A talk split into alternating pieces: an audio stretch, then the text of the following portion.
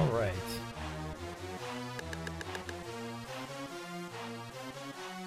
You good?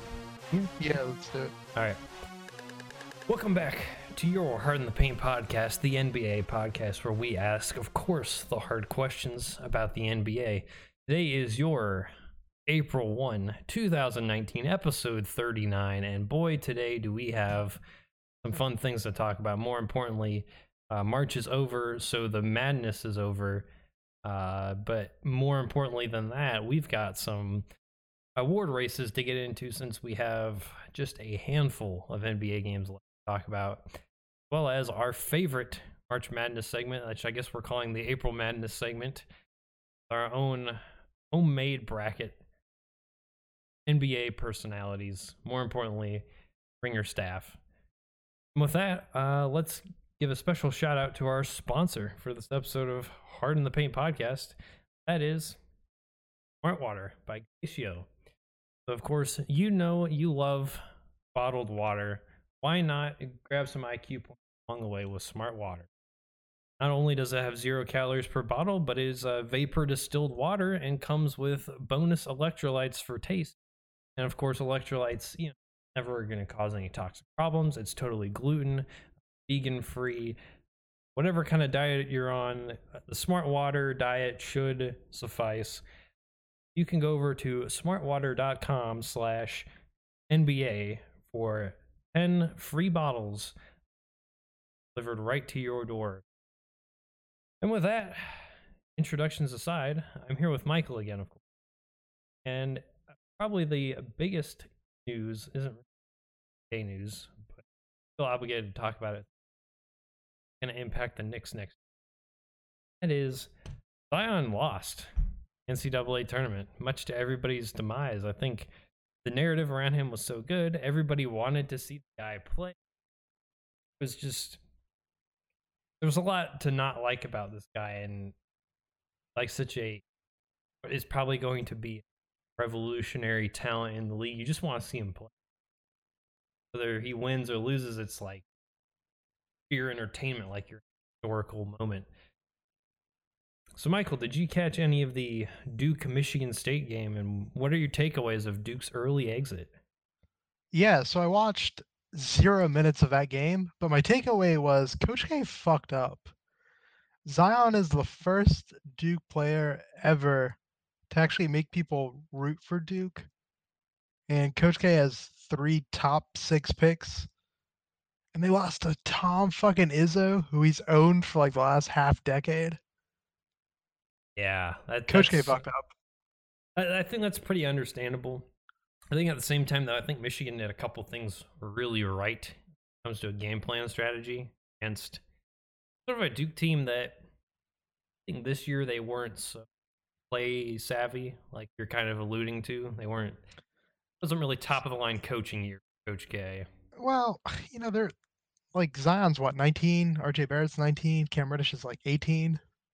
Yeah. So it's like if you're gonna hope that a bunch of uh, under 20 kids are gonna figure it out, like figure out how to play tournament defense or you know figure out how to play all these different types of teams, right? Because obviously with uh, March Madness, you get all these different types of teams, right? You got kind of the UVA defense kind of style, the uh, Gonzaga kind of length. Duke is obviously focused around Zion. Um, you got some teams which are just play on pace others are just like three point specialists so you have to actually be kind of savvy and most 20 year old kids aren't so yeah. therefore the coach should uh kind of step in there no, no i think that's what michigan did really is it seemed like from the outset they made it a very much a turn to not turn the ball over kind of play at their speed really did some good play calling, in my opinion, as well as just defensively. They didn't really overcommit to the stars too much. When you look at the box score of that game, anybody not the part of the Duke Big Three had a pretty abysmal game when you look at the numbers.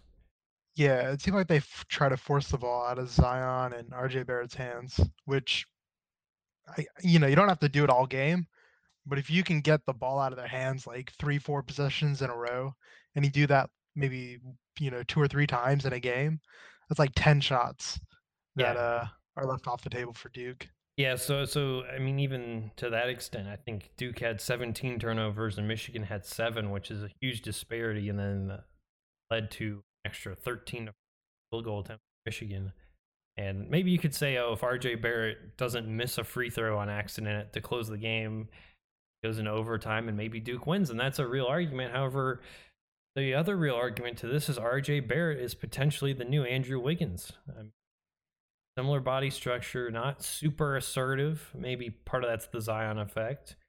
Just some clutch free throws. Don't want to say it's my next hot take, but it might be. Wiggins or Jabari Parker?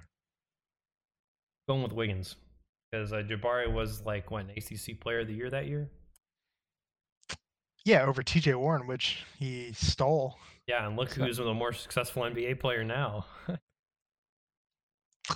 Wiggins is probably the more successful. He's got the money.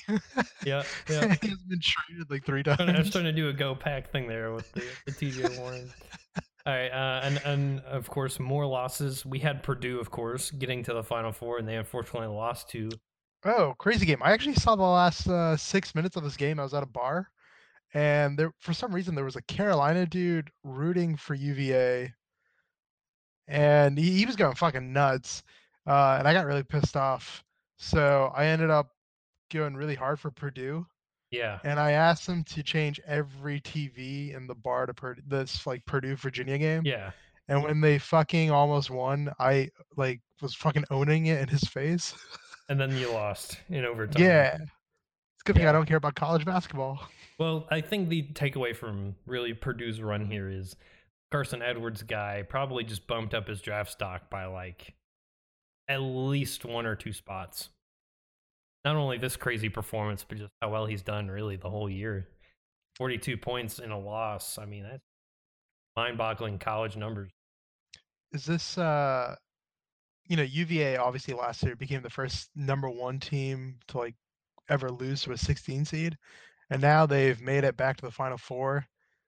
Have they redeemed themselves? Uh, yeah, a little bit. I think they got to win it to really redeem themselves, but they're the only number one left standing, right? So Oh shit, yeah, Carolina got knocked out too. that's where I was going to next. Auburn, surprisingly, is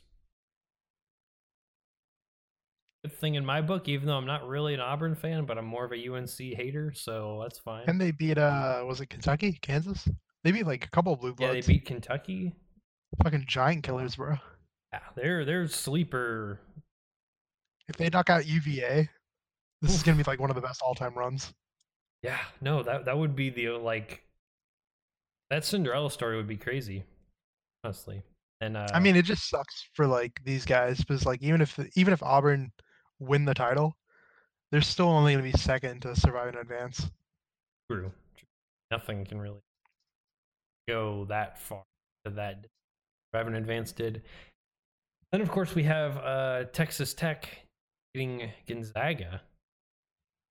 Is Texas Tech the fast team? No, they are the I think they're the uber slow defensive team. Oh shit. Okay.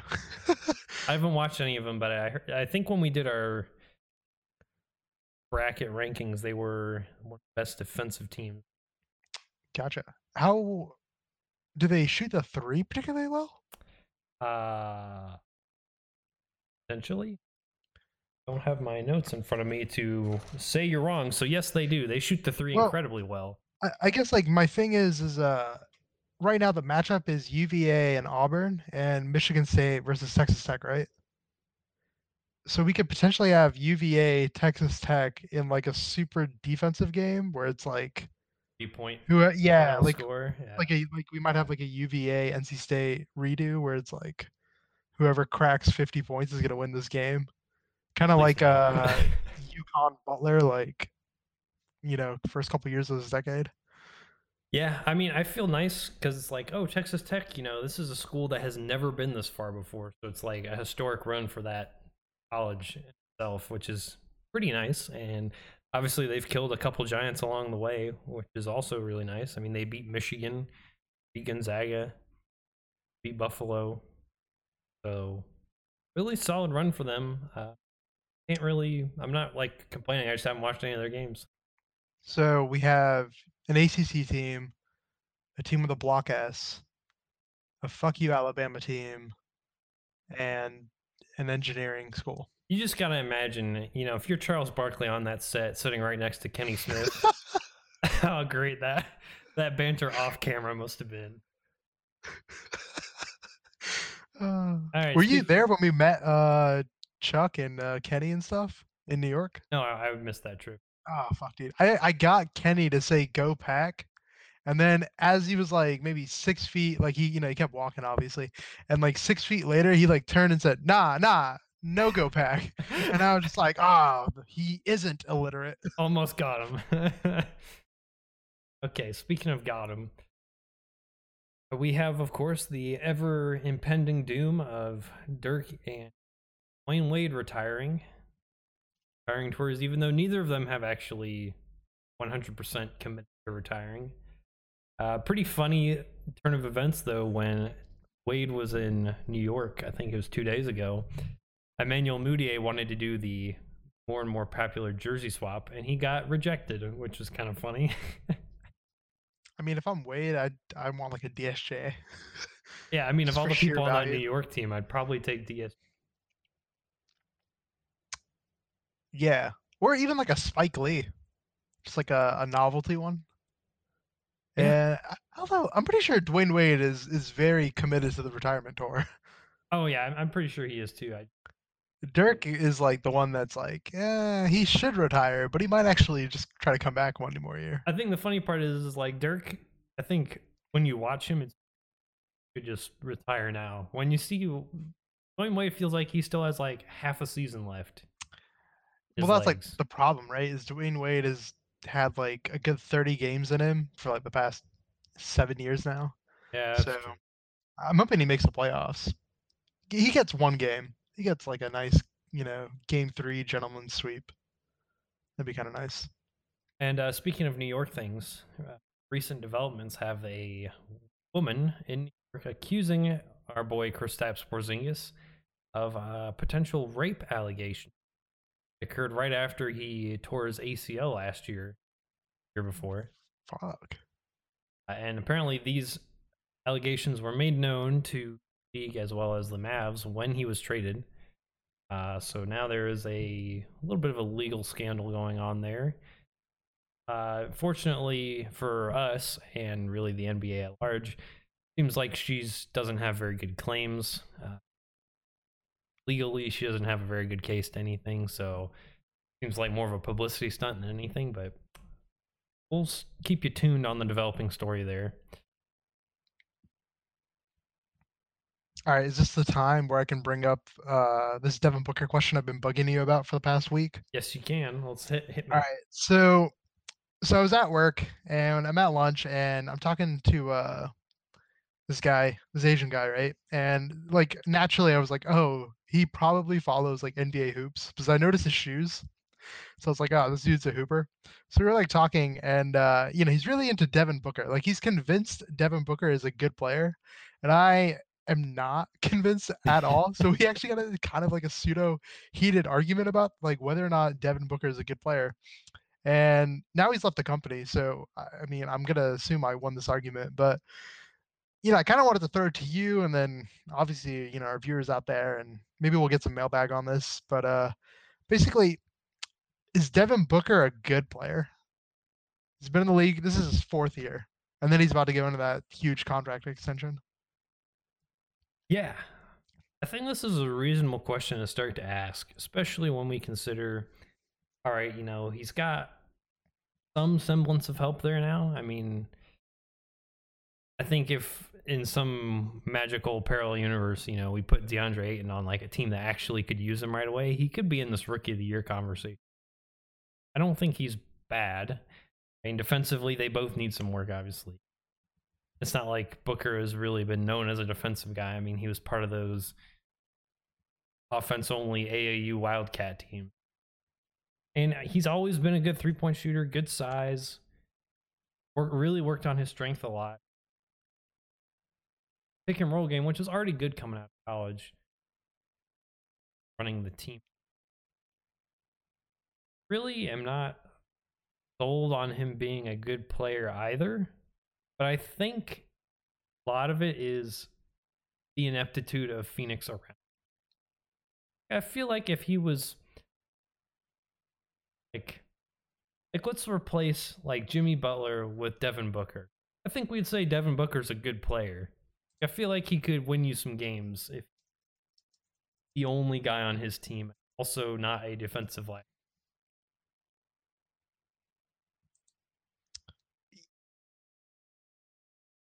Oh, I lost you, Michael. My guess is he's got pretty good stats. We good now? Yeah.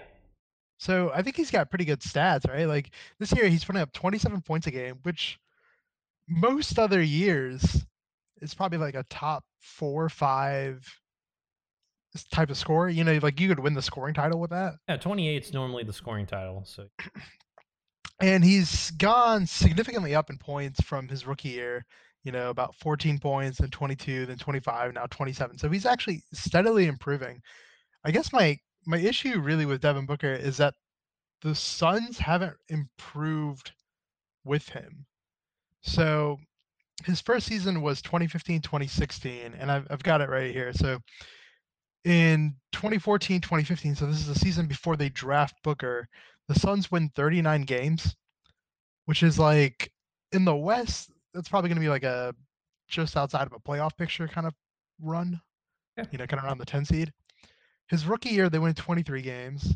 His sophomore year 24 his third year they win 21 and obviously they tank out and get deandre this year they've won 17 games. I mean, they're kind of trending in the wrong direction with him being the focal point of the team, at least on offense. Yeah, that's a good point. I mean, if you would make that argument anyone else, you'd be like, oh man, this guy's like a bust almost. Yeah, but he's I mean, he's not a bust either though, because he He passes the like, eye test. I mean Well, he puts up like fucking what, 50 and 60 point games like all the fucking time. And he put up a 70 point game last year.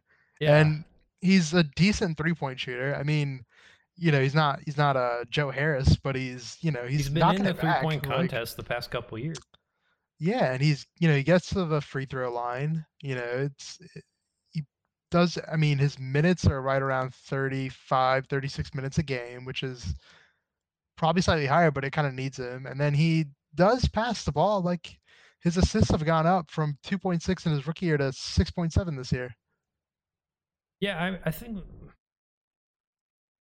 I don't know. It seems like his stats have been slowly improving. I mean, they're kind of small sample size here, but this year you could say, okay, he's maybe a little bit worse at this. All really in the same ballpark realm of like 27 and 5 and 5, you know? Well, I mean, he's in terms of stats, he's he's um justified his contract situation, right? 27 points and 7 assists for, you know, his I mean, uh, is it I mean, it's not quite a super max, but it's basically a max contract which kind of makes sense. He's 22, and with those numbers, like you kind of want to lock him in for, you know, until he's like 27. My problem though, and it's not. I just can't get over how bad the Suns have been with yeah. him being the focal point. It's like even as like bad as the Lakers are, like they're still not that bad. Like, yeah, and we give the know, Lakers a, a, lot breaks. of crap. Yeah, and it's just like I don't know. I'm trying to think of like who's like a like another lottery pick who uh Embiid. So think of like Embiid in Philly, uh his first actual year when he actually started playing uh games and it's like Ben Simmons was out that entire year. And it's like, oh, it was like Ben, you know, we can see it with Embiid. We're like, oh, this team is gonna figure it out. They just need Ben Simmons and then they need like some extra shooting and they got this. Yeah, you and can see the pieces have. form. Yeah.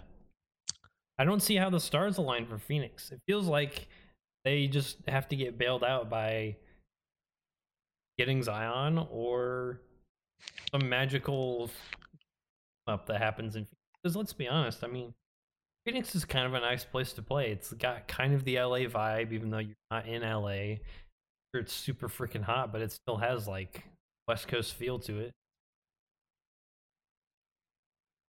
I, I feel. I mean, let's if we look at you know Phoenix's history. I mean, seems like the last times they've been successful, it's been more of a team up scenario to begin with. Yeah, I just I don't know. It kind of infuriates me because he even when I watch a Suns game, which is obviously pretty rare, but um, like when you watch him play, it's like he's good. Like it's not like a Jayson Tatum kind of problem where it's like, oh, he's good. He just like for some reason doesn't play the second or third quarters. Right. It's like, oh, he's consistently there and he's consistently making shots, but for some reason, this team just sucks. And it's, And I, I don't know. Like I, I kind of think of like maybe it's kind of his fault. I mean, you got to figure at some point you do need to start pointing the fingers at the captain of the ship. I mean, they've repeatedly changed their head coaches, which probably hasn't helped the scenario. Doesn't seem like, and I'm under the impression that one year is never really enough time to figure it out unless get a bunch of vets in there too. And that's kind of another problem Phoenix has, right? Is like got one of the youngest rosters. yeah, well, they traded away Trevor Ariza. They kept Ryan Anderson. Yeah. I mean, they just ate that for Houston for free, pretty much. Do you think Booker is kind of going the same way that Kyrie did pre LeBron when he was in Cleveland? Those kind of first four Kyrie years. I was gonna say something similar. It feels kind of the same way, where it's like, man, this dude's a really good like individual Scorer. talent, and maybe his Dion Waiters is DeAndre Ayton or something. And Yeah, we just like- haven't quite put the uh like we just need a total respin the mixture type thing and rebake out the ingredients and it'll work, you know. I'm just wondering if Devin Booker is maybe even like a good basketball player, like a good basketball leader, I guess. Like Kyrie, right? Like we've seen it with the Celtics this year. It's like maybe Kyrie is the problem. It's like he's a fantastic talent, but for some reason the chemistry is just kind of a thing. And like maybe Jimmy Butler, this might be a thing. So maybe getting Zion, you know, a guy who I would assume would take kind of the alpha mantle on this team. Maybe that actually helps Devin Booker. No, I think that would actually be great. Like maybe Devin Booker is 2001 Kobe light, where it's like they just need a Shaq, they need like a, a super duper star, and then they just need a, a second guy who's like way over like average. Yeah, no, I'm I'm totally I'm totally down for that idea. I think we can take some of the limelight off him. Give the shots to Ayton a little bit better, and I'm I mean he'll get better in the summer. Like dude's got game. Like it's a little bit of maturation time. So he'll be solid. And then if they got Zion right away, like I know it's the stacked West, but like he's man, like like those three should win you like 30 games on their I know that's not a high bar, but it's like they're at 17 right now, so it kind of is a high bar. Do you think Phoenix should have taken Luka number one, just paired him with Devin Booker? That way they actually have a real point guard. I, I don't know about that one. It's it's hard to go back in time and say, oh man, you know, everybody slept on Luka, but nobody knew what Luka was going to turn into. You know, we had like no film of him. It was like a couple of those Euro finals, and we were just like, oh, is this game ever going to translate? And DeAndre Ayton seemed like the surefire NBA ready guy, which he kind of is. I mean, he was solid at the start of the year. The problem is, is Luka just outshone him. Well, it's like if DeAndre Ayton had stayed another year, and let's say he was going to come in the draft this year, he'd probably be the number two guy. At worst, number three. It's like probably Zion, and then probably DeAndre Ayton, and then like Ja Morant. Yeah, yeah. I mean? Like, if he had actually probably waited a year, he probably would have actually had a. Like he, you know, he would have slipped down to like number two. You know what I mean? maybe a better scenario. Even though Yeah, Phoenix that's- could get number three this year, as the standings have it right now. Uh, and, Um, and I guess tonight, which is even funnier, is the tank war. Phoenix and Knicks versus the Hawks or something. well, like ironically, some of the you know the tank off games have been some of the best, right? Like the Chicago Atlanta quadruple overtime Oh crazy yeah, game with Trae Young. Trae Young has been versus Zach LaVine. Trae Young has been flipping this rookie of the year conversation script this past month and a half. Oof, this dude is lighting it up. He had a crazy game winner the other night. Yeah. Uh, dude has kind of not. I guess he's figured out when he can shoot now. He's not getting blocked all over the place like he was the first month or two he's in the league. Like he knows how much space he needs to make. I think the Hawks have a pretty optimistic system going forward, and they're kind of fun to watch, honestly. I like how you said they're optimistic and they're still like the fifth worst team in the league. Okay, compared to like the Cavs or the Suns, yeah, it does seem like they're actually trying to win games as opposed to just outright, you know, stop trying for Zion. and and, and But do you think it's just recency bias oh yeah, it's absolutely with recency the bias. you know with the rookie of the year conversation? problem is is like Luka lit the world on fire because nobody had a clue if this kid's game was going to translate at all and it totally did and it did really well and then you know the first like two months of the league were like oh man dallas could like make the playoffs like they could totally get in and and then they Then decided away to just the starters. make that sharp left turn off the highway and they traded away everybody for Porzingis and like picks for the and and now you can kind of tell that they have coasted their way to the end of the season. Know, not really Well- attempting to win games too much anymore. The Mavs need to tank though. They're the sixth worst team right now, and they need to get into the top five to keep their pick. Otherwise, they lose their pick. Yeah, so I think that's part of it. They actually need to tank. Pretty sure they have been like re- not intentionally restricting his minutes, but kind of wink, wink, Being like, nudge, yeah, bro, yeah, like go easy. Like, you know, we Don't need you yourself. and KP for next year. Yeah. Uh, so rookie of the year, who you got right now? We're I'm about still going with Luka. five, five games left of the season, basically. Luka Luka has Luka. some sick ass highlight reels. There was there was like around Christmas time he was dropping people levels like 30 and 15s. I mean, we were like this dude Harden right now. And he kind of is. And to be as good as Harden is to be MVP level good. So therefore he should Yeah, and I think the Hawks, just as a team, have gotten significantly better post All Star break with John Collins and Kevin Huerter. Like those so, guys too. actually seem like real basketball players. Yeah, and, and you got to remember the Hawks at the beginning of the year. It was like there was all these Trae Young low light reels. Well, I've forgotten about. I mean, that dude looked like he was just gonna be way too small to play.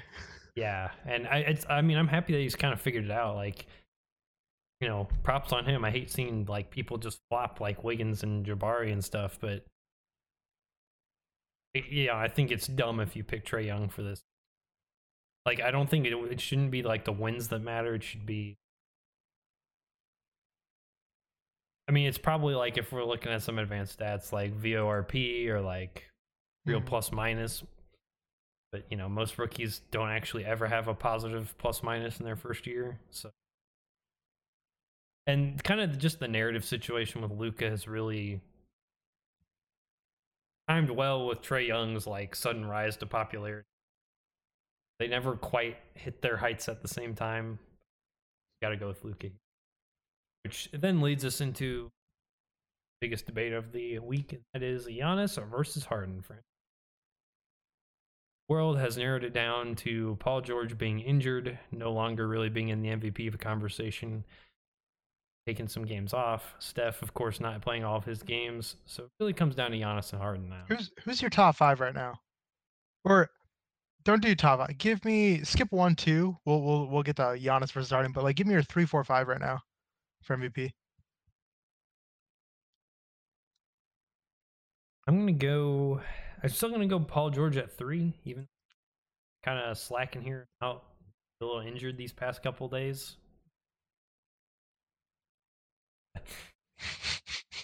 Then I gotta go four, and then Steph five. It's Interesting. yeah, it's really hard for me to pick Steph because I know he's been out, and they had that struggle with him. Got all Yeah, but this- freaking yeah. help. number one seed though. Yeah, number one seed. You're living off Jokic. Yeah, I was trying to think who we didn't talk about Jokic last time we did this conversation. No, we didn't, and I I think we need to because right now I would say Jokic is my third guy.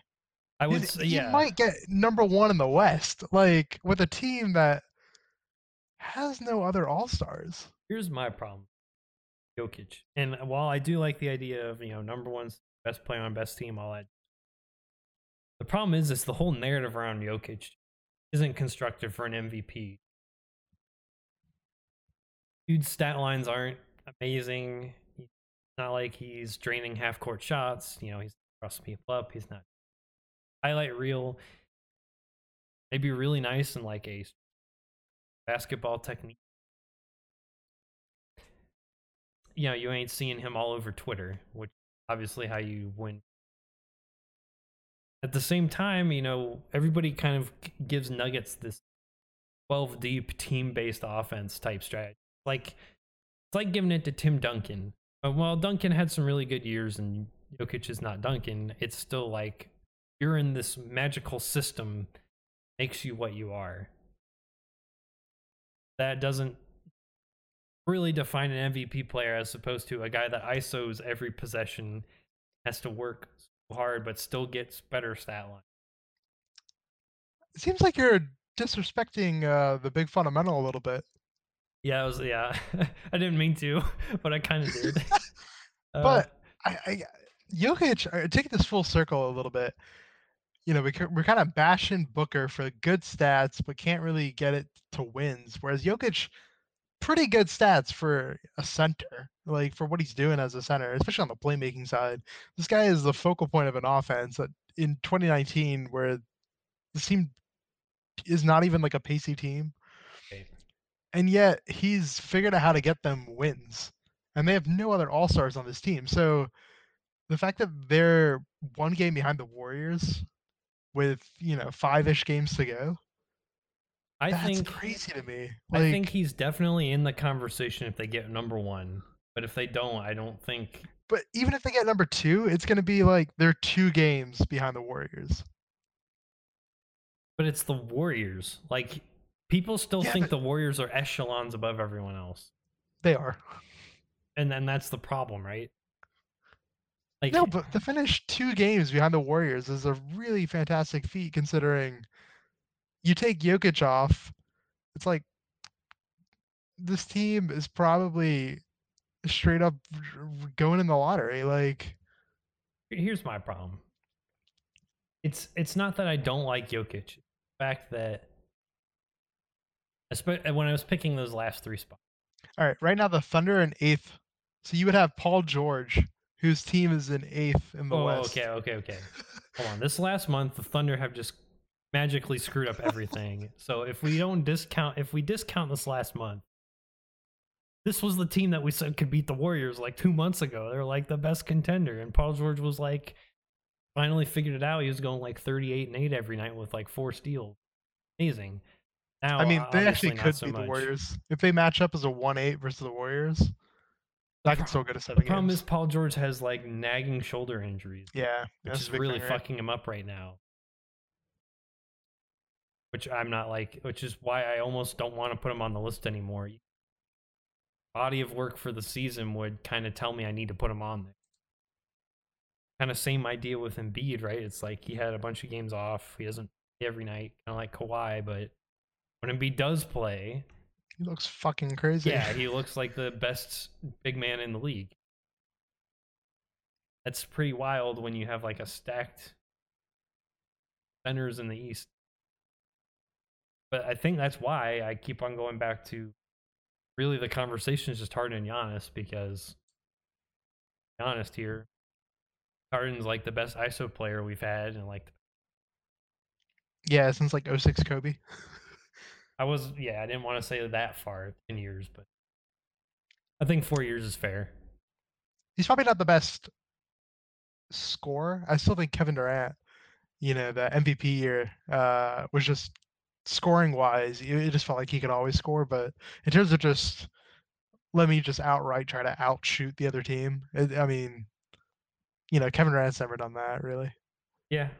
And even then, when Kevin Durant had those MVP years, you still didn't feel like he was totally unstoppable. Like you could still like sag off his teammates and do all these other things, Mhm. contain him, and like you could like pound his dribble, you know.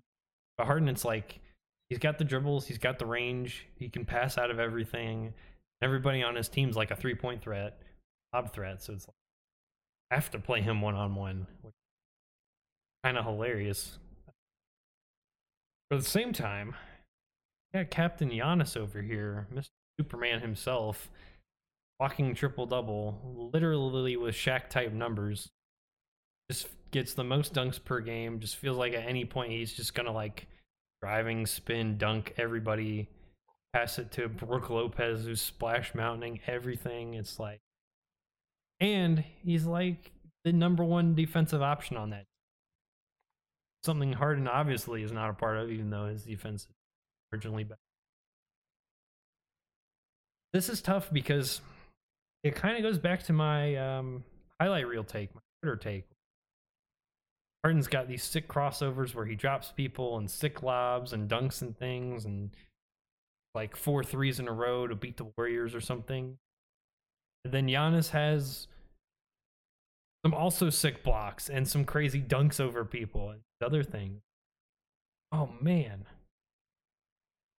You know, which one actually means more in like the social media currency? I Harden, which not what I want to say, but I think it is. Yeah. Around All Star break, I was firmly in the Giannis camp, but I'll hear your Harden talk. But now I've come right up to like a Brexit kind of vote. It's like the split is so narrow. It really is. Harden's putting up like 30, almost 36 points a game since like All Star break, although he's playing 36 minutes a game. And the crazy thing that's like sticking out to me with Giannis is he's still playing 32 minutes a night, like 33 minutes a night. Like Yeah, his minutes is a lot better. they've kept it down, you know, in order to keep him healthy for the playoffs.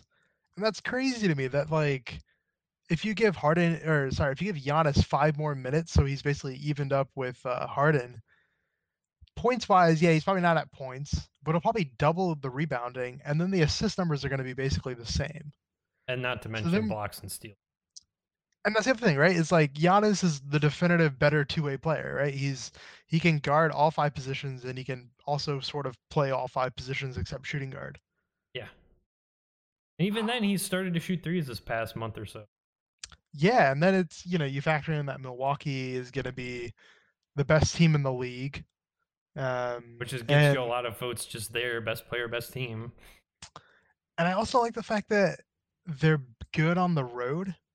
Like the Rockets are not a great road team. They're they're slightly above 500, it's like 20 and 17 or something.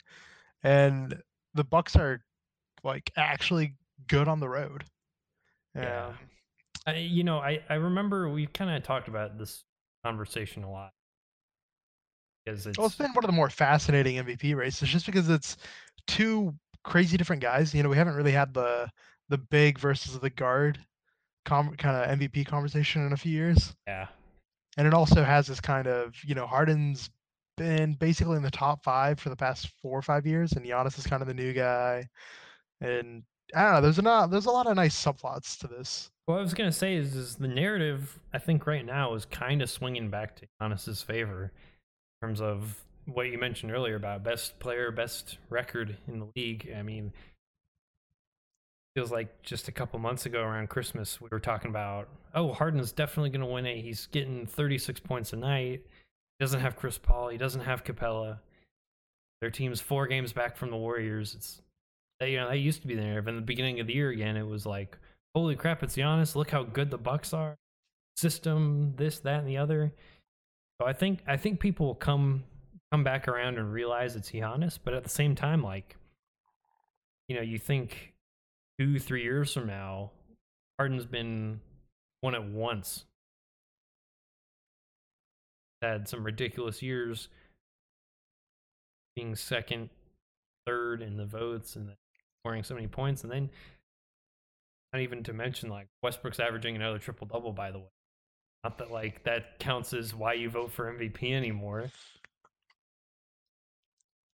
I don't know. It, Well- it seems like a. It seems like you could totally screw it up. Wise, not vote. Yeah, my big thing with MVP races, you know, obviously you got to have the good stats and you got to have, you know, the way I kind of judge the whole how much do you factor in the team success is you got to finish top three in your conference, basically. Um, you know, you got to lock up being able to get home court. And then, you know, if you're kind of in the top three, you know, you may not, you know, second round, you know, you may not have home court advantage, but you're kind of contending for that, like, uh home sort of you know the the number one seed. Like if you're a, if you're a third in the west it means you're you're kind you know unless you're kind of following the warriors but it's like they're only four games behind the warriors right now. But it's just like if you're in the top three it means that you're you're basically contending on kind of both sides. It's like okay maybe your team isn't that like maybe your teammates aren't as good to be able to get you that number one seed but like you yourself are getting them pretty pr- pretty damn close and houston's right now they're third they're they're kind of battling kind of back and forth with uh, Portland. But Glad I don't have a vote in this.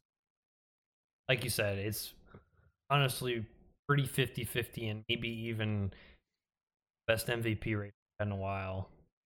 Yeah, I mean these last five six games, uh, I, I think might actually tip the balance here if something crazy happens. Like, you know, if Harden puts up seventy five points in a game, I, you know, in one of these last few games, that might tip it. Or if you know Giannis just has like a, I don't know, like a seven by five, you know. All right, what what else? Uh, what where, where do we want to hit him? So uh, I want to talk about some of these. So we're, let's we'll, we'll do some kind of playoff matchups. It's- still pretty fluid, especially in the West. But um, I just kind of wanted to bring up the fact that the Clippers are the sixth seed in the West, which would mean that they would play Houston, and that seems like a really interesting matchup, I think that would be the ideal matchup. especially if the Clippers beat Chris Paul. Patrick Beverley. Like, they're just. If there was a team where Harden just can't get it going against, it seems like the Clippers might be that kind of team where it's like SGA is a little bit of a bigger guard, Landry Shamet's a little bit of a bigger guard, Patrick Beverley is obviously a tough dude. Montrez in the paint. Yeah. I, I would like to see it, honestly. Gallinari's like big enough to shoot over anyone on Houston, too. Down for that. It's oddball enough, smart enough team, good coaching. I could totally see like 4 3 first round Houston. I don't think it'd be a sweep one way. Hmm. And I, I mean, there's a world where the Clippers win that. I mean, Patrick Beverley is notorious for injuring people in playoffs. And And CP3. all I'm saying. Uh, in the East, there are two series that are kind of jumping out to me right now. Um, and like I said, this is still pretty fluid, right? This could change, but the three six matchup is Philly and Detroit. And oh man, that that just seems like such a fun matchup of Drummond versus Embiid and Blake Griffin versus Ben Simmons. Yeah, no, that, that I would be down to watch that. I mean, catch me watching a Detroit game. And then the other one is uh, Boston, Indiana. They look like Boston, Indiana. Definitely, it pretty much looks like that's locked up as the four-five matchup. With right now, Boston has the tiebreaker, so they're in fourth, but obviously they could easily slip. And that's a series where it seems like home court really matters. Oh yeah, oh yeah. Like it really matters if Indiana's a four seed or the five seed in that matchup. The crazy part about Indiana is like, I heard someone kind of compare them to like Celtics. Bunch of bench guys stepping up, star players out, Oh, Oladipo out. really yeah, solid coaching. You know, Nate's in a coach of the year conversation for some people. Homegrown team, solid big man that passes, kind of does it all. Really does Seems like the like, guys like each other. Yeah, Well, you know, one of the things um, that kind of jumped out to me with uh, Oladipo being out was this kind of lineup that kind of features Miles Turner, Bojan Bogdanovic, and Wes Matthews. yeah. That's that's a good core. That's like it's, it's you some weird that. I think that I think that those three guys against you know kind of a similar lineup of Tatum, Marcus Morris, and Jaylen Brown. It's like you know I might I you know I on paper it should be Indiana, pretty one sided, but yeah, it's like I actually might bet on Indiana on that. I don't know, man. Like I just think Indiana has some of these lineups which will just kill Boston. Like they've they've kind of got it in them. They just need I think better guard play. my problem though is their star power to just Yeah. get you a game-winning shot, or I mean, there's Kyrie who can automatically win you two games without even really uh, trying. and then Brad Stevens will win you a game on his own. That's like three games right there. It's like hard to put up with. But then when you think about with Victor Oladipo being out, he put out a R&B rap album.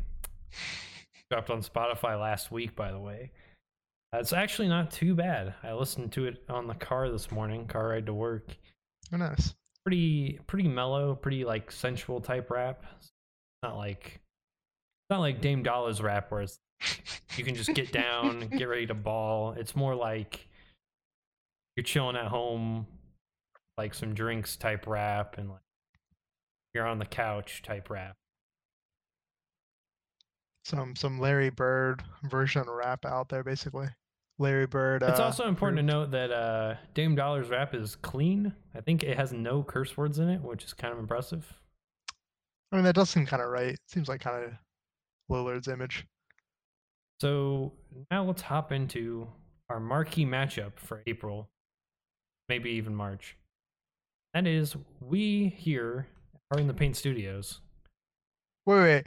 Before we completely uh leave Okay. the playoff run, we got to talk about LeBron here a little bit. Oh, we pissed. Oh yeah, we missed LeBron. Toronto. Post LeBron. Can Toronto actually fucking do this now? yes, absolutely. This is like one of my biggest questions. Is like, is Toronto gonna fuck this up? They gonna lose at home again? God, if they get bounced in the first round to the Nets, I think every Toronto Torontoan would be on. uh, what do you think LeBron will be doing on social media during the playoffs? I want to see LeBron on. Is, uh, what, what's his phrase? He usually uh, It was like zero dark thirty. Is zero dark thirty. That's it. Yeah. stays off all social media except like he'll post like once a month on Yeah, but I gotta assume he's gonna be kind of active this time around. yeah which of course is unusual for him i have a feeling he's going to be having some great time banana boat carmelo dwyane wade cancun la vibes talking to magic talking to adam silver Kemba, Kemba. Khris Middleton. He'll be he'll be uh he'll be like ah Khris Middleton. He had a fantastic game tonight against the Miami Heat. we'll see all these like sub tweet sub posts about like potentially tampering with like Anthony Davis kinds of thing. And Do you think the- LeBron and Anthony Davis will watch like the playoffs together and have like a an Instagram selfie where it's like two dudes on a couch just watching basketball? two of the best players not on not on TV? Ultimate him get Dwyane Wade in there. Throw like Tim Duncan in the background somehow. Uh, so since LeBron's not in the playoffs, you know the debate of who is the best player in the NBA now. I mean, it's basically up for grabs, right? I mean, he's not in the playoffs, so now is really the time where a guy can actually take the mantle. You know, we've kind of been penciling in KD, but it really doesn't feel like KD is has taken it, um, unless it's like in the NBA Finals. But who do you think uh, will take, you know, best player in the league mantle now? Well, It seems like LeBron's trying to give it away at this point. I'm gonna say it's really the Warriors league still. KD leaves. Maybe that changes things as KD goes to New York. 35 a game. I think right now, if you had to give me like the Olympic torch, Hmm. it's got to be like. No, it's kind of tough. It feels like it's it's been dispersed amongst like the future stars almost. feels very much like a Game of Thrones. Yeah, It's just no real person's kind of. It's like everybody's kind of got the stick for like a month, and then it's like, oh, you know, like this kingdom is now ahead, and then it's like, oh, this kingdom, and then it's like, you know, it's like Giannis, and it's like KD, and then it's like, fuck, maybe it's Harden, like. yeah. And then it's like, oh, it's Ben Simmons, right? Because he's next LeBron. And then you're like, oh wait, maybe it's Luka and Trae Young in this like emerging rookie class. yeah, maybe it just skips like a whole, a whole like kind of generation of player. I, I, if I had to pick somebody though, I'd probably pick probably pick Giannis. Not only because their game is similar and they were all star captains. Definitely has like unique personality, foreign, so that helps a lot with marketing. And number one guy right now. And he's got that small market team where it's like everybody in the city, it's like that's his, you know, their guy. To root what I against the? Bucks, yeah. And it's like it's they're the kind of the only sports. Oh no way, I guess I have baseball and the Packers. Never mind. And then you know, fuck it. If he wins MVP and Defensive Player of the Year, I mean, he probably takes inside track on this. Uh, does this season missing out on the playoffs hurt LeBron's goat status? Absolutely. No question about it. Is the conversation finally dead? I mean, it's been dead for like ten years, but is this social media dead now? It should be. Like, Or if I ever see this talking point again on first take, I think I'm just gonna uninstall E ESPN. like, I'm actually just tired of this conversation. Yeah, it's been it's been dead since 2009 when LeBron failed to make the finals. Uh, all right, I think that's pretty much everything. Uh, playoff looming talk. Uh, the right, Knicks are still still the worst team in the league. So Yeah, the tank the tank wars are on. I think tonight or tomorrow. Uh, be interesting to watch because the Hawks are too good to lose. But speaking of too good to lose, we have our madness bracket of ringer personalities that we've put together over the past week. So me and Michael have developed a 10 slot bracket of your favorite ringer personalities. We've divided them of kind of old guys and young guys. Not really just guys, there's girls. Sorry, it's 2019. I shouldn't use that people, gendered phrase. just people, Yeah, so it's 10 people kind. Uh, and we can't base it on age either because they could identify as whatever age they would want. But yeah, I mean, basically we have we have 10 uh, personalities, and we basically made the seven to 10 seeds uh, basically a playing game. I guess is the best way of thinking about it. Uh, if you're not too familiar with the Ringer, of course, the Ringer is uh, Bill Simmons, foster child of Grantland. No longer could have been an ESPN thing. Went and made his own media company, and mostly NBA talk is kind of their priority thing, but they also do pop culture, well, a lot of movie type stuff. A little bit of tech and politics thrown in for a good mix. You Yeah, know, but- Pod Save America guys came off. You know, they started out the ringer, so NBA is really their sort of, bread and butter. Yeah. I mean, as is Bill's tradition. So let's just hop right into it. Uh, would you like to start with the left bracket, Michael? Uh, yeah, let's focus on the what? All right, so we got the eight nine matchup, uh, which would end up playing the number. The winner of that would play the number one seed, which is Bill Simmons. Uh, so essentially, Bill Simmons got a buy. Um, you think it's a good move to make Bill Simmons the uh, one seed heading into this tournament? No, it's it's a little tough because he makes a lot of like outdated pop culture references in his columns, and he doesn't write his you know talks about feel- his kids playing Fortnite all. Kind of feels like a LeBron year, where it's like, eh, are we sure he's still the best? But until proven otherwise, we are going to seed him as the number one. So the uh, playing game is number eight, Joe House versus number nine, Ryan Russillo. These are probably two of the more frequent guys on the Bill Simmons podcast. Um, you know, a little bit more of his kind of buddy buddy types. Yeah, exactly. So uh, wh- what a good matchup to put most frequent guests on the pod there. So Joe House, uh, big foodie guy, as well as a big Washington Wizards fan. So he wants to kill himself for the Mahinmi contract literally every day of his life. Or the John Wall contract, or the impending Bradley Beal contract. I, I, I was trying to be nice to him.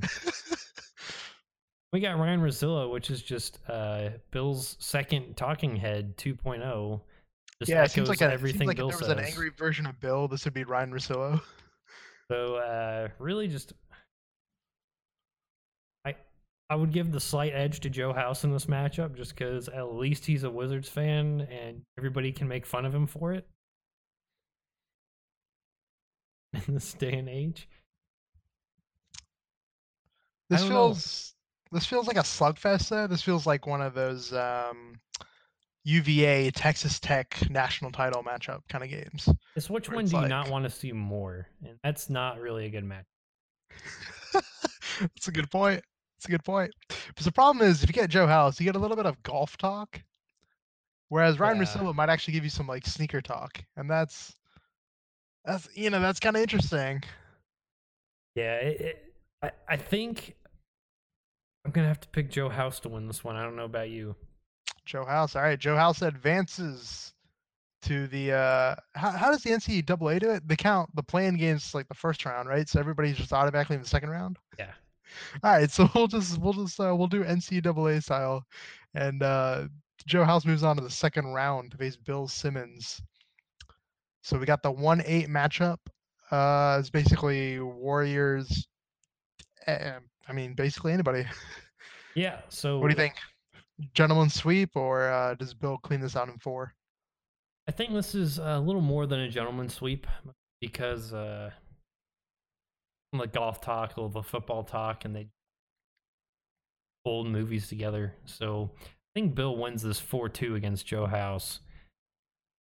Mostly off of Bill's kind of founding father status, but nonetheless, Joe gonna get the boot here, I think. Do you think uh, the rest really pays off with Bill having that first round bye where Joe House had to, you know, really take it to Ryan Russillo and then, you know, maybe kind of pull it out and then it's like eh, he's kind of he's kind of banged up heading into, you know, the showdown with Bill. Absolutely. That that's a point that you can never overlook in these kinds of games is you know, how many red wine baths do you get where you really have to sit down and grind in, in the training room? How much time do you have to work on a very specific maneuver or play to really make advantage of your matchup and really pays off for a veteran like Bill. So Bill Simmons is our first uh, entrant into the final four. Moving uh, further into the, I guess, the bottom corner of the left bracket, we have number four, Shea Serrano, versus number five, Chris Ryan. This is a pretty interesting matchup at the uh, four and five spot. A lot of basketball talk here. We got a Philly versus a Spur, you know, little processor versus, The original processor. yeah, I don't even know what to call like the fucking Spurs, like the machine. well, more importantly, here you got Shea Serrano as a uh, established author here, which I like his book. He's got Shaq on the cover. first guy. I mean, got a really nice flow to his name too. What a what a what a well strung together series of syllables. Yeah, but then you got Chris Ryan, who's probably a bit more versatile at this point in his career. You know, he does a little bit of, you know, the NBA show. Then he's kind of got the pop culture stuff with uh, the rewatchables. Ooh yeah. And he kind of jumps in on like Oscars talk. Like, you know, he kind of gets around here a little bit, Chris Ryan. But that might just be the youth. Whereas uh, Shea Serrano, Spur as always, kind of just banging it out on uh, the Tim Duncan experience. Versatility is always a plus, but sometimes jack of all trades and not really a master of it. Do you think home court matters in this uh, four-five matchup? It seems like it usually does, but Yeah, I, I don't know. You know, it's it's the Spurs kind of Spurs kind of guy here. You know, they're going to be clinical and efficient. They're at home or away, and for for a versatile kind of guy like Chris Ryan is, sometimes being away really throws your French players. yeah, I mean, I don't know if his podcast game travels well. Um, you know, he's kind of got a hit or miss here on the road, but where you where you going with it? What do you I'm going to have to lean to Shea Serrano to win this one. Shea Serrano, sticking with the favorite. Uh, I mean, Alright. it'd be a better matchup for Bill as well. All right, semifinalist Shea Serrano, triple S. Serrano versus Simmons. So Where we now, going? now we got Chance you for the know title game. Celtics versus Spurs, the greatest finals matchup to never happen. Uh, Yeah, we got you know, there was a, there was actually like a Celtics Spurs game in 2009 that I still remember, where the Celtics were the reigning champions, and then Spurs obviously won the year before. And uh, to this day, I still remember Tony Parker taking it to Paul Pierce for some fucking reason. Paul Pierce was guarding Tony Parker, and Tony Parker scores uh, a floater at the end of the fourth quarter to win the game. Stuck in my mind. It was a really shit game, but for some reason it stuck. it feels like those are two teams that like I wish could have seen in the finals. Well, I mean, at that time, both of those guys were kind of too like Tim Duncan was kind of maybe a little, you know, kind of a little past his prime, and then obviously KG and Ray Allen definitely kind of were. It was like, uh, this should have been like three years earlier, but like everybody had kind of lost their athleticism at that point. I mean, Ray Allen got his due justice a couple years later. Yeah. All Yeah, right, we got the Simmons established authors matchup. Book of Basketball. We should get updated though, because it you should get back into writing thing instead of talking about their 13 year old daughter and their 10 year old that plays. I don't know. What is your what is your opinions on this? I think that you know, one to four is an insane amount of upset. Now, this this really feels to me like John Wick versus John Wick 2, which is the better movie. Hmm. it's like both kind of have their spots. But really john wick 1 is better. And that's kind of how it feels. It's like stick with the original stick with bill simmons. Yeah, the original just edges out. You know, but you know there's a case for it you know there's there's a universe for it and then you know obviously john wick 3 is coming out so there's a rubber match here. You know it kind of feels like if one of these guys just lets a game slip at home it's it's over you know you really have to you know if you're bill you have to hold down the first two games and if you're serrano you know if you can steal one of those first two games i mean you got a chance to win this in six it definitely feels like you know that a, John Wick one, John Wick two, like a Rocky one, Rocky two type thing. It's like, oof, right there. But I think I'm gonna have to agree with you on this. Number one tends to be better than the sequel, even if it is just by a little bit in such an acclaimed franchise, John Wick. Say Bill advances. Bring your championship.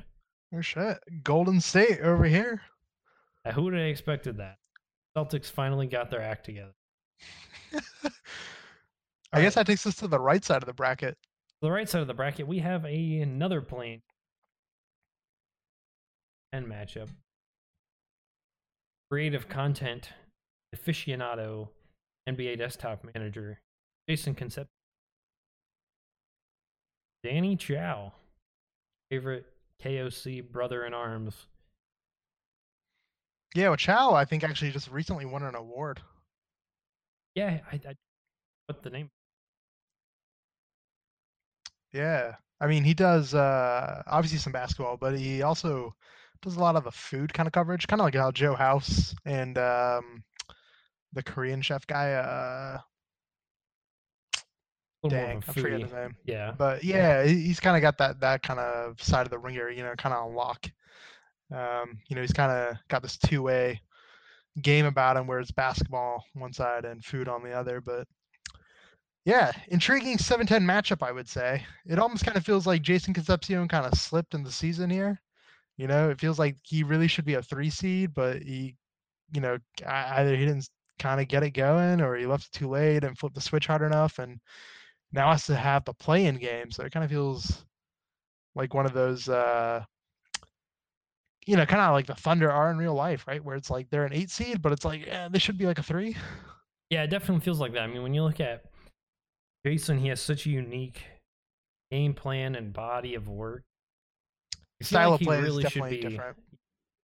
had a very unique taste on play and game sense really should have brought him higher than where you think he would have ended up here. And at the same time, he kind of, you know, sometimes gets a little too loose with it, a little, little eccentric at times. Sometimes that's his, his backbone, uh, or what breaks his backbone. All that breaks his. Man, my phrasing is wrong. Uh, you know, kind of. I guess of like you're Russ, not getting a job at the ringer, dude. kind of like Russ. I mean, he's he, you know wild with it. Sometimes he tries to to bear back it a little too much. Him with the back lines.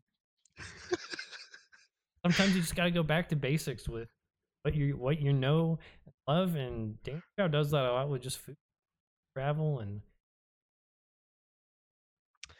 Do you think Danny Chau's game is uh, just a little too?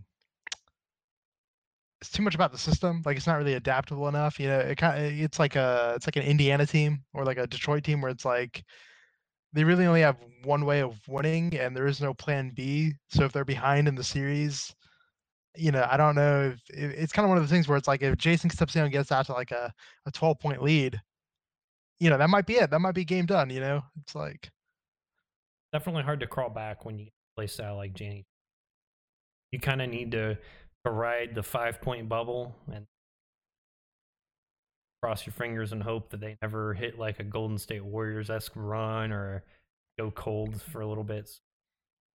Yeah, Jason Concepcion can, can like you're saying with Golden State, it's like he's got that Clay kind of kind of vibe, right? Where it's like he can just get really hot in the second quarter, and it's like, whoa, where the fuck did this come from? Like, Comes out of nowhere, hits like, you hard and fucking awesome fast. ten days. Absolutely. We going with Jason? I believe Jason wins this playing game. All right, Jason Concepcion enters the second round, facing off against the number two seed Kevin O'Connor. Kevin O'Connor, the acclaimed that's guy, really. I mean, he's probably got the best basketball mind. You know, for, I mean, draft maybe after Bill, maybe after Bill, but like the number one most respected content writer on that platform currently. Of course, just put up a huge draft guide. Go and so definitely one of the smartest, well coached teams in the tournament right now. Doesn't seem like make a lot of miscues in terms of turnovers or dumb plays or bad fouls. Definitely smart.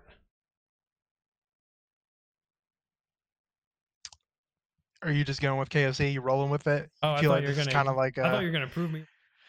I don't know. I don't know how to argue against KOC, right? It, it, it feels a lot like Philly Boston last year, where it's like Philly's got all this talent, so they should be able to do this. And Jason Concepcion's kind of got this. You know, he's kind of got this wild card edge where it's like, oh shit, you know, is Belinelli gonna make that shot in the corner and win it in a field of confetti? And it's like, oh shit, no, Kevin O'Connor still fucking pulls it off. Like, it just feels like a really steady hand, you know. And it's kind of hard to bet against that when he's got the home court advantage you know, a little bit more rest.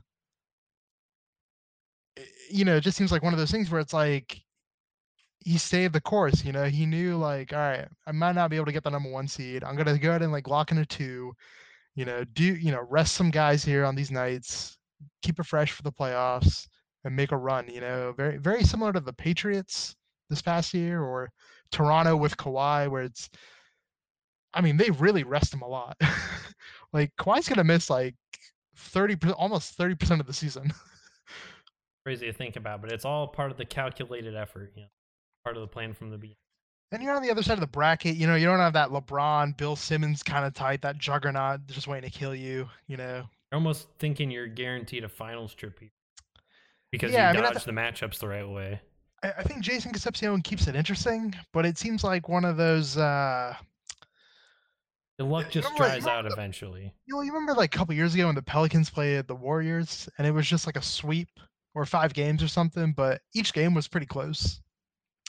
Feels like one of those. It just feels like, uh, you know, who does Jason Concepcion go to if he's down four in the fourth quarter and he's he's gone cold? It's like, who does he give the ball to? It's definitely an echelon above when it comes to great teams versus really good teams. I think KOC is going to win this matchup. Moving to the semifinals. So the bottom side of the bracket, we've got a four matchup, I believe, and that Three is six, three six. six. Sorry, I can't read. Uh, we have two uh, Heat Check podcast teammates, and that is Paolo Uggetti at six, Haley O'Shaughnessy at the. Th- so, Michael, two of the more creative last names in the league right now. Definitely up and coming teams when you really think about it. Haven't Yeah, been- you got you got the foreign guy, and then you got the uh, the young kid out of Louisville, right? And kid from Louisville. it's crazy because these guys are both, like you said, heat check guys, right? Like they just jack up a lot of shots. They pump out a lot of pieces over the course of a week. You know, probably if not every day. So, you know, in terms of content, I mean, they're just putting shit out all the time, right? I mean, this is like High volume. these guys are box office. I mean, you, you would love to see these games in person, really. I mean, you just never know who's going to just raffle off like 15 in a row, you know, or 10 in a row and just win you a game. It's just a, it's like a Luka Trae Young thing where it's like, oh man, they're both so good at in like their first year, and it's like you know they're only gonna get better, and it's like ah, like I'd rather already watch these like two shitty teams in Atlanta and Dallas, and it's like I'm always gonna read a piece by Haley O'Shaughnessy, you know. So And, and and interesting though, right? Like three six matchup. Historically, this has been kind of the upset, the upset matchup, right? Where it's Yeah, like I was about to say the same thing. I mean, even the brackets this year for March Madness, we had a- six seeds got upset. So, and three seeds. Um, well, when it comes down to it, though, I think got a three and a six. You know, that's a little bit of a gap, not not uh, not a measurable gap in mine. The home court still does matter in these seven game type series. When you're someone that relies on being hot, as well as a plethora of podium type players, no, it just seems like the odds are just a little bit in Haley's favor right now. Yeah, when you're a young guy like Uggetti and it's like, you know, first time you've been invited to the big dance, you're in the tournament, you know, you got the adrenaline pumping, you know, maybe you start good in the first in game one, you know, maybe even you even sneak it out, but then it's like game two, Haley comes back with the haymaker, and then, you know, you're going back home for games three and four, and you know you gotta lock up both of those because then you've lost your home court advantage again. You know, you steal home court advantage you don't just want to give it right back. And I don't know if you know can Paolo handle the pressure really. I mean, this is kind of the Jayson Tatum heat check type of run where it's he either puts it together and they get to the game seven in the conference finals or he kind of goes missing for a season. Uh, you know, who runs out of gas first? I think I want to say it, but it might be Paolo. Yeah, I don't Haley O'Shaughnessy's just got she's got the talent, right? It just feels like a like Ben Simmons, right? It's like I get it. She's still missing the the kind of one part to her game, but the rest of her game is so fucking good. Yeah, like- you know, barring the injuries that could potentially happen to these young studs right now, I think we got to say Haley wins this one. Yeah, it's probably better for the shoe deal too. Always a good thing to keep count of. So now we've got, Alright. of course, in the final four for the right side of the bracket, we have KOC versus Haley O'Shaughnessy. Yeah, so I guess in our final four we got kind of three heavyweights: Bill Simmons, KOC, and Shea Serrano, and then we kind of got the the dark horse, I guess, Haley O'Shaughnessy. I mean, I guess that's the best way of putting it, right? Yeah, I mean, you know, there's nothing wrong Very with being top-heavy up-and-comer. bracket. A, a little bit of a dark horse never hurt anyone because you get the kind of the doubters. You get you get a little bit of the underdog mentality going for you. There's a lot of likability there from being an audience. I mean, you juggernauts love to root against people. Duke and Boston, Golden State. Nothing wrong with being like a little bit of a Portland here, a little bit of a Philly here, you know. O'Connor versus O'Shaughnessy. Ah, there we go. We got we got some nice Irish rhymes going on here. Might call this the Limerick matchup. Who's got the best player in this matchup? Because uh, typically when you get to the kind of conference finals, this is where you know star power sometimes can kind of lift you out of these games a little bit. You know, we saw this last year with Golden State and Houston, where one of the stars goes down and then the other team just kind of keeps it going. You know, it's like sometimes it just kind of comes down to talent. Yeah, very true. You never know when a when a particularly with someone like Kevin, who normally puts a lot of his eggs in his most star player, his sort of F guy type thing. A lot Something of like- mileage on those legs. Something like that, wherever pull a groin or hamstring, miss even just a a game at this point could prove lethal. Be a little worried, even though maybe he's got the inside scouting the other team, I had voice lines. I'm still a little worried uh, because you know at the end of the day, it comes down to your performance on the court. Your best player isn't 100. percent I mean, definitely spells trouble. Eh, the playoff kind of kind of matchups, you know, the player playoff matchups kind of interesting. It's very reminiscent of the Spurs Thunder in 2012, 2013, 2014, where you kind of expect the Spurs to pull it out, but for some reason, the you know kind of the athleticism and the height and the length of Oklahoma City just gave them too many problems, and it just kind of feels like Haley O'Shaughnessy, you know, with the speed that she's just cranking out pieces you know, it, it might just be too much for KOC. You know, KOC's a, a little bit more of a post up kind of guy, but obviously the league has kind of shifted. Haley O'Shaughnessy, she's just jacking shots, you know, taking them from like 40 feet from the logo. Yeah, she's definitely playing into the new analytics trend a lot better than KOC's slightly outdated methods. And this is the time to get hot in the tournament. You know, if you put together some confidence, put together a little streak, and you end up being uh, Michael Beasley working it for Kansas. And we, you know, we history's already proven a jump shooting team can win the NBA Finals. So history Sounds really like- on both people's sides. Sounds like you're starting to lean towards the uh, startup kid, O'Shaughnessy. Yeah, honestly, I mean, uh, you know, a two-three is is almost as good as a coin flip in my book. But Are we ready for a new era? I think, I of, think uh, we're ready. Ringer Analytics.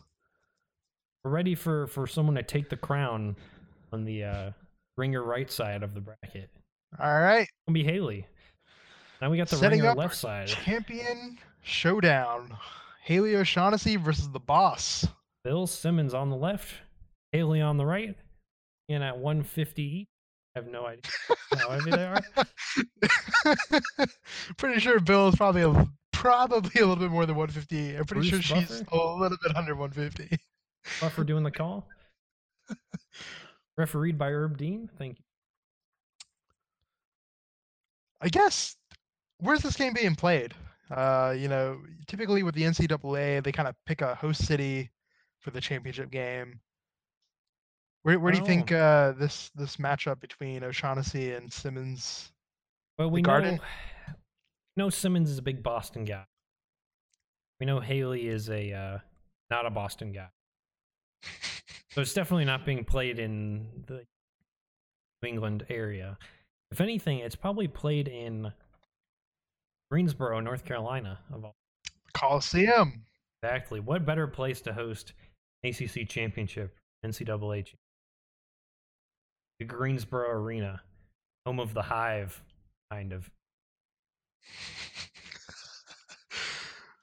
Big Hornets What's your initial- there. What are your initial thoughts on this uh, championship matchup? You got kind of the the Golden State type of team, been there, done it, won a bunch of titles. You know, kind of. It's like almost kind of what are they really playing for now? Besides just real legacy, you know, just kind of shifting a little bit in the ultimate power rankings, and then you kind of got Haley O'Shaughnessy, right? The the the new kid on the block, the the one trying to make a splash yeah. trying to take the mantle. Um, kind of got the expectations of the next gen coming up. Well, this is pretty important, you know, to have something to play for. Like you said, when legacy is really your only driving force, kind of get a little lazy at times, a little lackadaisical. There's always another game, you know. What does it matter? You know, I've already got a handful of rings and media organization and two or three books under my belt and have Kevin Durant in my cell phone. Whereas when you don't have any of that, when you got something to claw and, and tooth your way for, when you got to make every punch yourself, when you got to make those long hours, go get Starbucks for everybody, you know, get donuts because you're the rookie around the block. You know, you got skin in the game. You got blood, sweat, and tears in the game, man. That is such an important X factor when it comes to especially younger teams have to unite behind a force as well as get a whole fan base united behind them. Yeah, this is a seven game series. I want to say Haley steals game one. Bill comes back game two, just kind of, you know, keeps everything going, you know, kind of, kind of, you know, takes kind of the first punch and rolls it back. And then we move games three and four is kind of, you know, Haley O'Shaughnessy's time. I think she holds down home court and I think she goes up 3 1 heading into game five. I think all the pressure's on Bill here. You know, he's the arguably the GOAT. Down 3 1, game five at home. They lose at home.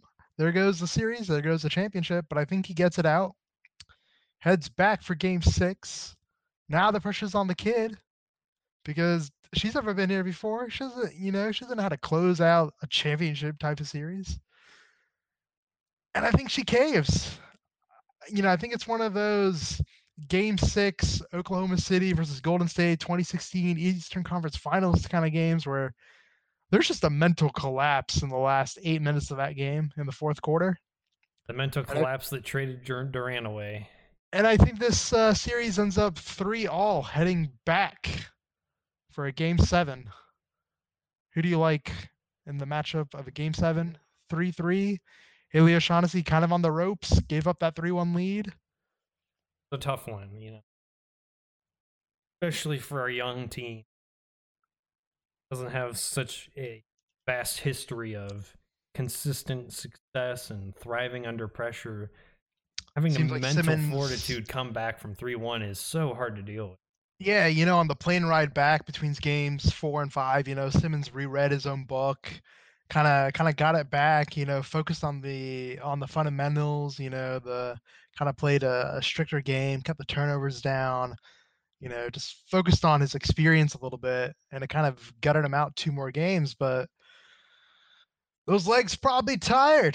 Yeah, I don't know how good, you know, is Zach Lowe's sneaky big question and good old conspiracy Bill had enough to reignite his old fire. Even with Jalen on the sidelines cheering him away. Yeah, you know, he's got his slugger bat there. I mean, you got to give the people what they want, but at some point, you're like, kind of like LeBron this year. At some point, starting to, the, the King's magic starting to wear. All right, Matt. Ultimate question. Bill Simmons versus Haley O'Shaughnessy. Who's taking the ringer crown in this year's March Madness? Have a drum roll sound effect. Train rolling. It is Haley wins oh, the shit. NCAA Seriously? championship. Yeah, boy. the underdog. We need a good underdog story. We haven't had an upset this bracket yet. like all good March Madness there is, of course, Cinderella run. I mean, as a three. That's a good point. but if there's anything, you know, just like how it was Portland's year this year, minus all the injuries, is Portland's year to take down Golden State, minus all the injuries. I can feel it. I can feel it. Team's finally coming to his own. Got your one-two punches. You still got your post presence when you need good old plethora of podium type players there without a doubt, sort of the young legs, quick hands, really what builds this comes down to fucking 21 games later. Old bones don't like 21 games.